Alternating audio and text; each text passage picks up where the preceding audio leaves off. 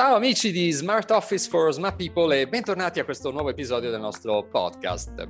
Come spesso abbiamo avuto modo di scoprire, affrontare il workplace change è un'operazione complessa che sì, richiede tempo, investimenti, risorse, ma anche e soprattutto il desiderio e la volontà da parte dell'azienda di fare un cambiamento prima culturale, di visione e poi materiale e organizzativo. E per realizzare tutto ciò un ruolo fondamentale oggi lo ha anche la funzione delle risorse umane. Vuoi per accompagnare l'azienda in quello che è il processo di change management, ma vuoi anche per supportare il personale intero in questa fase delicata anche attraverso degli interventi formativi ad hoc.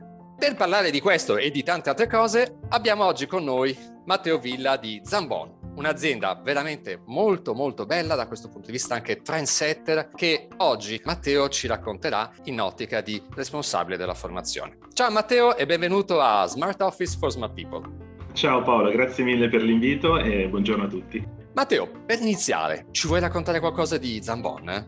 Sì, eh, allora, quello che si può raccontare di Zambon ovviamente eh, sono tante le storie su Zambon. Eh, cerco però di darvi, secondo me, uno dei dati più significativi, quindi in termini di numeri che rappresenta l'azienda per la quale lavoro, che definirei come la longevità. Cioè, Zambon esiste da più di 110 anni ed è un'azienda a forte vocazione imprenditoriale guidata ancora dalla famiglia Zambon e questo non è banale in realtà nel nostro paese, insomma sono poche eh, le aziende che possono ancora vantare questo primato e vi do un altro dato in termini numerici, siamo eh, in quasi tutti i paesi e continenti del mondo e accogliamo diciamo, nella nostra azienda circa eh, 2600 persone in, in, tutte le lingue parlate diciamo, in tutti i paesi e i continenti come vi raccontavo. Perché queste due dimensioni? Perché secondo me rappresentano da un lato, come vi dicevo, la storia di un'azienda che ha fatto della tradizione una forma di innovazione e dall'altro vi dà invece una dimensione di scala. Non siamo un'azienda eccessivamente grande rispetto anche ai giganti del nostro settore e quindi abbiamo forse anche eh, la possibilità di poter porre più attenzione alla cultura che attraversa la nostra azienda da un paese all'altro. Zambora è un'azienda farmaceutica eh, contraddistinto insomma dal colore verde, che è tipico eh, sia dei, dei, dei packaging nostre, eh, dei nostri prodotti, sia anche della nostra comunicazione esterna ed interna e copriamo diverse aree, insomma, che vanno dall'area dei prodotti respiratori alla parte eh, pain, salute donna e siamo principalmente noti insomma per i prodotti che chiunque può trovare eh, nel banco della farmacia. Grazie per questa introduzione Matteo. Ora, prima di parlare di quanto come HR avete fatto in ottica di training, ecco, ci puoi raccontare invece come Zambon ha immaginato gli spazi alla luce anche di quelli che sono i new ways of working e o magari della vostra cultura, della mission, insomma, se ci puoi raccontare qualcosa su quello che oggi si chiama anche l'employee journey.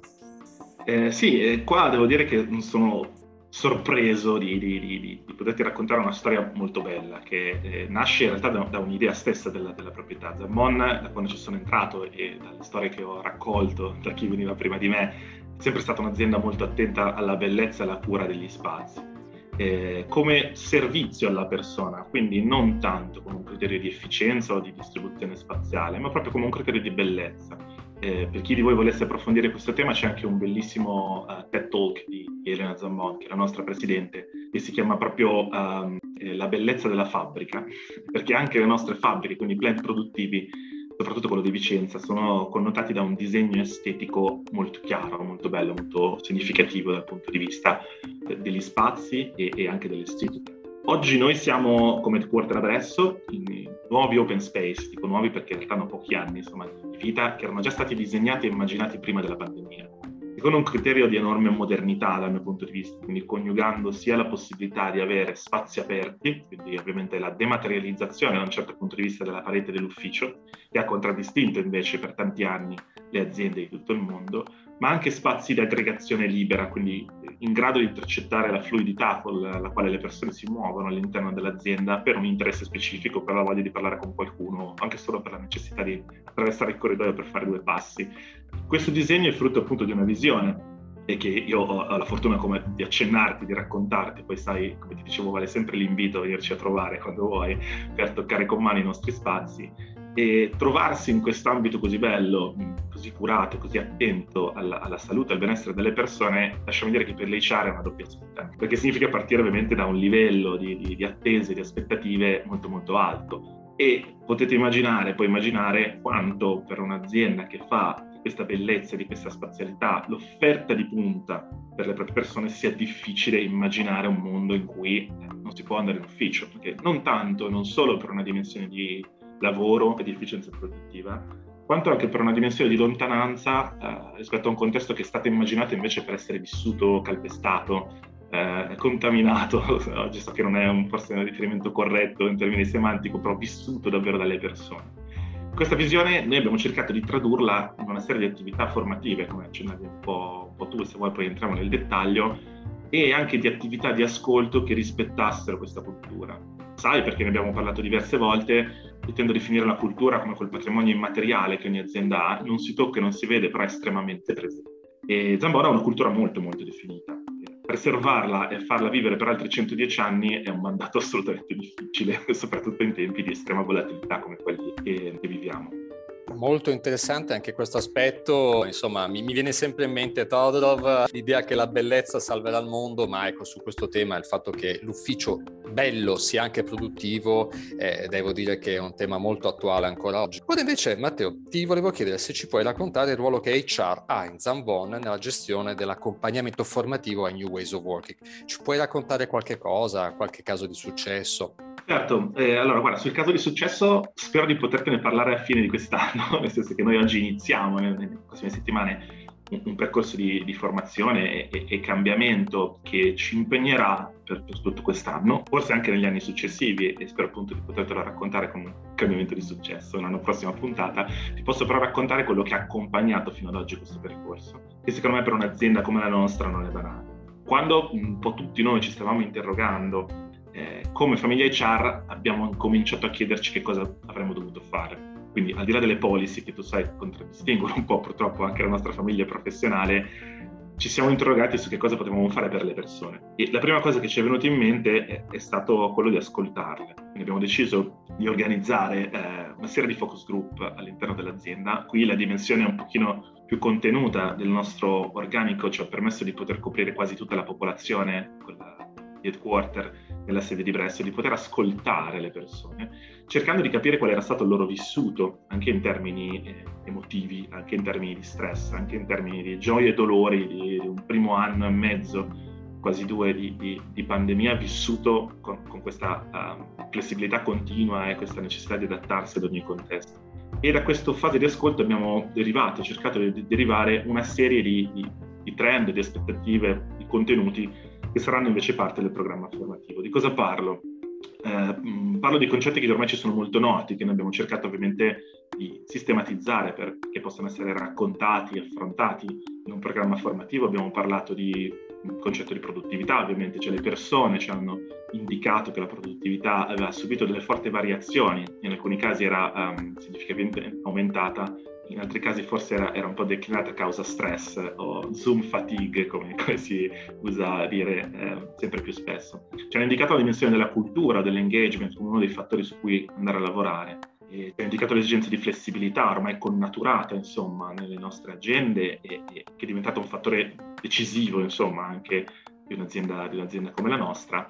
E poi ci hanno ovviamente indicato anche la necessità di ricevere una maggiore formazione, un maggiore supporto nell'imparare insieme come gestire questo nuovo, questo nuovo modo di lavorare, se vogliamo chiamarlo così. Noi siamo partiti da una prospettiva agnostica, il che vuol dire che prima di questi focus group non avevamo un'idea specifica su cosa volevamo fare, eh, non avevamo deciso di per sé di fare full smart working o di chiedere una presenza forzata, lasciami dire continuativa alle persone, ma abbiamo cercato di avviare questa discussione, questa fase di ascolto e conversazione con le nostre persone. Ne è nata una dimensione un po' particolare nel fare questo progetto, dove noi oggi abbiamo una policy eh, smart working che delimita diciamo, degli orizzonti entro i quali potersi muovere, ma per esempio non obbliga le persone a fare smart working. Questo può sembrare una sottigliezza, seppure io sia assolutamente favorevole a livello personale al lavoro, al lavoro a distanza, devo dire che connota molto l'attenzione con cui Zambon ascolta le proprie persone, perché ci sono persone che potrebbero avere delle difficoltà a lavorare da casa per ragioni eh, di, di, spazio, e questa è una dinamica che non dobbiamo nasconderci, insomma. La casa dell'amministratore delegato è diversa dalla casa che potrebbe avere una persona che eh, ha una posizione diversa. Eh, una persona potrebbe aver piacere a venire in ufficio a incontrarsi con gli altri, quindi da noi lo smart working non è obbligatorio, ma le persone hanno il diritto di farlo e, e, e questo è un riconoscimento da un lato di una necessità, dall'altro di una richiesta che è emersa da questa fase, questa fase di ascolto. Eh, se vuoi, la vera sfida per noi, e noi come uomini di sviluppo, e su questo penso di, di, di, di dire una cosa che ti è molto nota, utilizziamo la leva della formazione dell'apprendimento per generare comportamenti nuovi. Però la vera sfida in questo caso è, un po' come cercavo di raccontarvi anche prima, preservare la tradizione e l'innovazione di Zambon e fare della cultura della nostra azienda qualcosa di assolutamente distintivo. Cosa vuol dire? Che, che oggi il, mercato, chiamiamolo dei talenti, o comunque il mercato aziendale è diventato estremamente competitivo perché oggi ci sono tantissime aziende che possono offrire posizioni, se guardate un po' su LinkedIn ce ne sono davvero tante, eh, senza indicazione della location. Vuol dire che in realtà ognuno può lavorare da dove vuole. La Tesla di turno, per esempio, assume migliori ingegneri da qualunque parte del mondo e gli dice state a casa, io voglio che veniate qua da me, per forza di cose. E questo è, è per un'azienda come la nostra, che come vi dicevo ha investito nella cura e nella bellezza dei propri spazi, può diventare un terreno estremamente scivoloso sul quale competere. La cultura, quindi il fatto che noi mettiamo insieme l'importanza di avere un contesto umano nel quale lavorare e la flessibilità, diventa invece un asset competitivo. Quindi, scusate se uso un po' questa metafora marchettara, però per cap- farvi capire che dal punto di vista dell'HR non è solo una dimensione di cambiamento, dell'impariamo a lavorare in maniera nuova, è anche una dimensione di employee value proposition, cioè come noi ci poniamo come azienda all'esterno e cosa raccontiamo di noi. Ovviamente l'aspetto formativo, quindi imparare a lavorare in maniera diversa è centrale. Lo sapete, le aziende tendono ad essere degli organismi un po' statici a volte. Organizzare il cambiamento non è semplice e tutti noi in realtà ogni giorno stiamo imparando a gestire meglio la nostra vita lavorativa. Faccio degli esempi concreti, perdonami, spero che non siano troppo banali, però cosa vuol dire oggi gestire un team distribuito, disperso, in cui le persone non sono contemporaneamente nello stesso posto per un tempo prolungato? Attenzione, se io devo gestire un team di un'ora, posso farlo, ok, ma se ho dei mesi di lavoro, anni forse, in cui i team sono distribuiti, cioè alternati fra di loro, fra presenza in azienda e distanza, non è così semplice farlo, richiede delle logiche diverse. Tutti siamo normalmente affaticati da questo modo di lavorare, questo è un aspetto che i manager devono, devono comprendere, devono capire, bisogna a volte alternare attività, bisogna ricreare l'interazione, la famosa pausa caffè è stata oggetto di dibattiti fra pro, eh, sport, smart working e contrari, è un'attività che accadeva casualmente, accade tuttora quando le persone sono in ufficio, se io e te lavoriamo a distanza non accade più. In realtà va fatta accadere, eh, scusa la forzatura, cioè bisogna mettersi in testa che anche l'informalità va progettata, va disegnata, va preparata. E questa è una cosa nuova, non eravamo preparati a farlo, bisogna essere onesti su questo.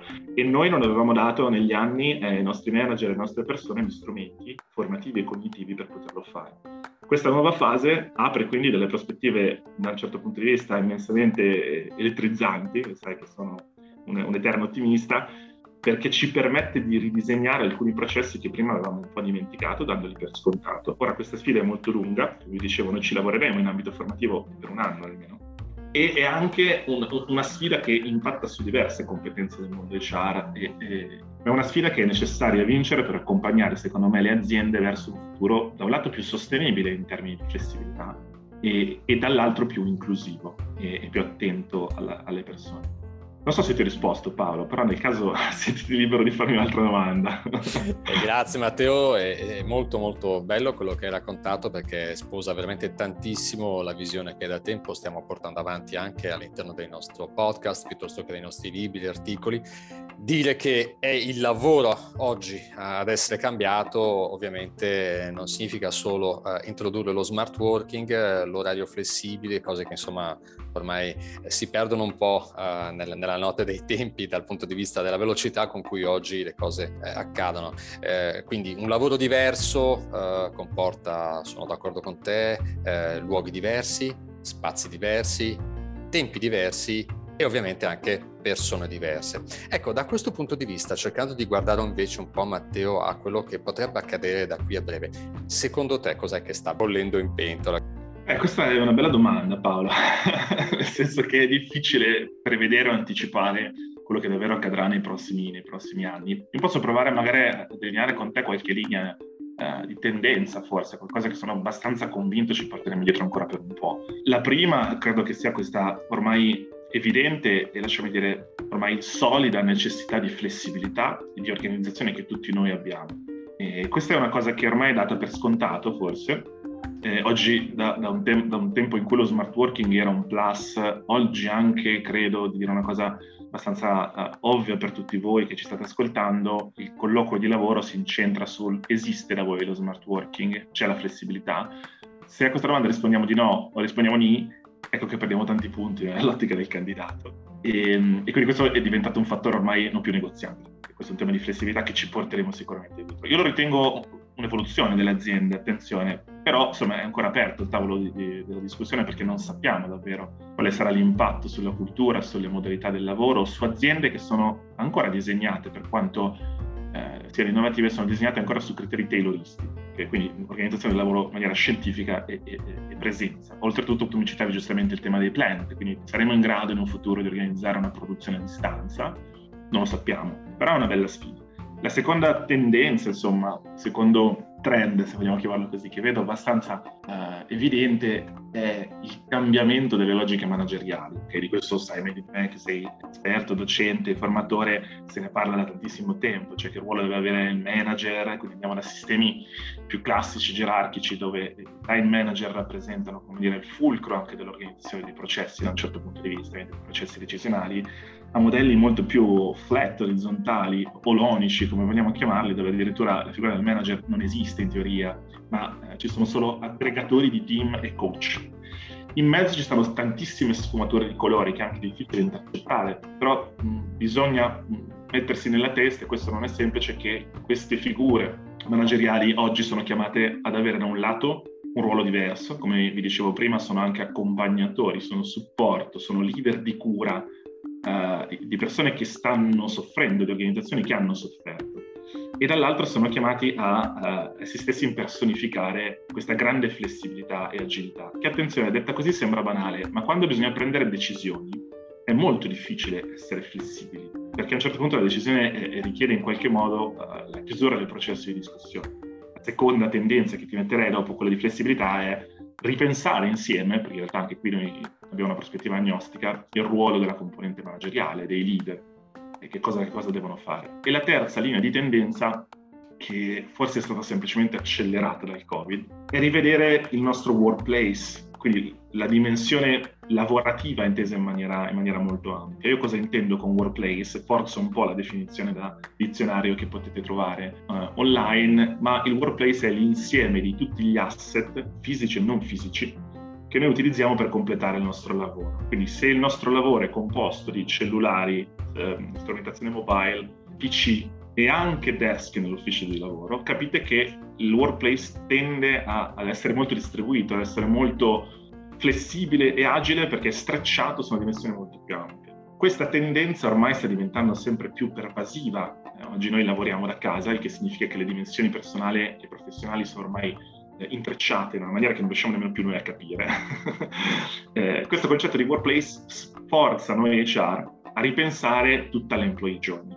L'employee journey che si distribuisce e ingloba a volte anche la casa o l'esperienza personale. Rivedere l'employee journey significa però ricordarsi di un concetto fondamentale che su questo dobbiamo fare autocritica, negli anni abbiamo dimenticato come famiglia professionale, questo concetto fondamentale è che gli employee sono persone, quindi le paure, le esigenze, le ansie, le gioie e le, um, le aspettative che hanno fuori dall'azienda rimangono quando loro sono in azienda. Per anni abbiamo immaginato queste due dimensioni come assolutamente divise tra di loro, come se bastasse la porta o una timbratura del cartellino per dividere la persona a metà, Oggi quello che le persone ci stanno dicendo e quello che noi stessi proviamo è che queste prospettive sono insieme, sono unificate. Quindi dovremmo ricordarci nel ridisegnare l'employee experience che l'unica prospettiva unificante del workplace è la persona, non è l'organizzazione. Se noi saremo in grado nei prossimi anni di ridisegnare il workplace tenendo conto di questa prospettiva, quindi adottando, lasciami dire, discipline che sono fuori dal nostro terreno, perché stiamo parlando di design thinking e ehm, anche approcci che, che non sono propri dell'HR, secondo me potremmo disegnare delle organizzazioni più umane e mi permetto di dire, cercando di interpretare, spero in maniera corretta, eh, la tradizione di Zambon, la tradizione di Zambon è disegnare organizzazioni umane. Farlo in contesti in cui la tecnologia diventa così pervasiva e, e le difficoltà di mercato aumentano non è semplice. Questo è un po' il binomio che vi raccontavo prima, cioè a volte la tradizione ridiventa innovazione, la bellezza della fabbrica, che era tradizione per Zambon, è tradizione, oggi è innovazione perché significa in realtà rimettere le persone al centro di un processo organizzativo che eh, negli anni appunto si è un po' dimenticato Assolutamente d'accordo, tant'è che, come spesso abbiamo avuto modo di dire, eh, potrebbe essere addirittura interessante spingere questa smartness non solo all'interno del tuo ufficio o magari della tua casa, ma anche fuori, laddove poi esiste la tua città, il tuo paese. E quindi cominciare a parlare di smart cities, smart offices e smart homes come un tutt'uno integrato a quella che è una realtà sociale sicuramente in continua evoluzione. Matteo, un'ultima domanda tre consigli pratici che eh, potresti dare a dei colleghi che eh, vogliono oggi affrontare questo nuovo percorso? Ma allora, osservare come ascoltare, come ho cercato di dirti un po' prima, secondo me sono due azioni fondamentali. Dovremmo essere un po' di più, quindi l'invito è, eh, faccio l'invito a, a chi vuole intraprendere questa trasformazione, è osservate, osservatevi, perché le cose che voi vivete come persone sono in realtà forse l'unico uh, vero trend che rimane, cioè le organizzazioni cambiano, cambiano le persone, ma le esigenze delle persone sono la vera prospettiva unificante che fa di un'organizzazione un'organizzazione di successo o meno. Osservare significa in realtà non dimenticarsi di una componente emotiva che tutti noi abbiamo. Oggi l'emotività è importante saperla gestire in azienda e avere una maturità emotiva anche come persone, come manager, per gestire i momenti complessi e ascoltare significa non essere supporter o meno dello smart working. Scusate, fra l'altro io odio il termine smart working perché in inglese non vuol dire innanzitutto nulla, assolutamente. E poi in Italia è diventato, come spesso accade purtroppo in questi dibattiti, un fronte di scontro, anche abbastanza banale. No? Quindi non voglio dire che eh, non si debba parlare di questo tema, ma oggi è quasi un tema, lasciatemi dire esagerando, un po' superato, cioè viviamo una dimensione diversa cerchiamo di capire cosa ci serve come organizzazioni, come persone. Se ci serve più flessibilità vuol dire che dovremmo andare nella direzione di proporre sistemi eh, di, di reward, modalità di lavoro, modalità di comunicazione e interazione che supportino queste richieste di flessibilità che abbiamo dalle persone. Quindi la prima cosa che suggerirei di fare è ascoltare e guardare, fare un po' gli antropologi, diciamo, delle nostre organizzazioni. E, e la seconda cosa è quella di provare a ripensare anche un po' dalle radici il nostro modo di lavorare, senza cercare di replicare per forza modalità di lavoro che nella pre-pandemia andavano bene. Senza fare esempi troppo banali, però tutti noi viviamo immersi in cole infinite che iniziano alle 8 di mattina e finiscono alle 9 di sera. Ecco, forse quella modalità lì di lavoro non funziona più tanto. Proviamo a ragionare insieme se non ci sono modalità diverse. Perché no? Magari ibridando e sperimentando. Il terzo consiglio, che, che è un po' quello di uscire, diciamo, dalla nostra zona di comfort come professionisti del mondo HR è quella di provare davvero a guardare in altri campi disciplinari, a, a guardare tantissimo le, le pratiche e, i movimenti legati all'agile che possono essere una fonte davvero interessante, non solo come metodologia, ma proprio come approccio. Per chi di voi ha curiosità, se già non lo conoscete, l'Agile Manifesto in realtà parla pochissimo di metodologia, parla tanto di, di persone, okay? quindi per noi è un tema, un tema cruciale. Provare a guardare a livello di metodologie, approcci, cosa hanno fatto altri campi disciplinari, il design degli spazi, l'architettura. Per chi ha voglia, la Biennale di Venezia è sempre una grande eh, fonte di ispirazione perché fa vedere come gli architetti, si sono, architetti designer si sono spesi negli anni e nei decenni a cercare di ridisegnare gli spazi in funzione delle esigenze delle persone. Ecco, noi dovremmo fare un po' la stessa cosa e incominciare a studiare come si possono disegnare organizzazioni intorno alle persone che tengano conto dei criteri di bellezza, dei criteri di necessità dei criteri di cura e che quindi derivino la loro produttività, la loro capacità di essere imprese vincenti da questi tre fattori, non il contrario, cioè non offriamo bellezza perché genera più produttività, diamo bellezza e cura e inevitabilmente se siamo bravi le nostre aziende saranno aziende che possono vivere anche più di 110 anni. Temi sicuramente molto affascinanti, ovviamente eh, sui quali c'è ancora tanto da fare, per fortuna anche per HR. Ti ringrazio a questo punto per la tua preziosa testimonianza, tutti i consigli che ci hai dato Grazie e tutte le cose che ci hai anche un po' condiviso. È molto importante oggi, direi quasi è smart, condividere nel senso buono e intelligente del termine. Sono d'accordo con te che insomma la parola smart oggi è un po' abusata. Sicuramente è importante però anche grazie a queste interviste, anche grazie al tuo contributo, continuare a essere un po' agnostici, come dicevi tu prima, continuare a guardare avanti con anche un po' di ottimismo, cercando di però eh, ritornare alle persone e anche al perché eh, siamo oggi in azienda Matteo Villa, Training Global HR e Open Organization a Zambon, grazie ancora per il tempo e per essere stato qui oggi ospite al nostro podcast di Smart Office for Smart People. Grazie, grazie Paolo, a presto.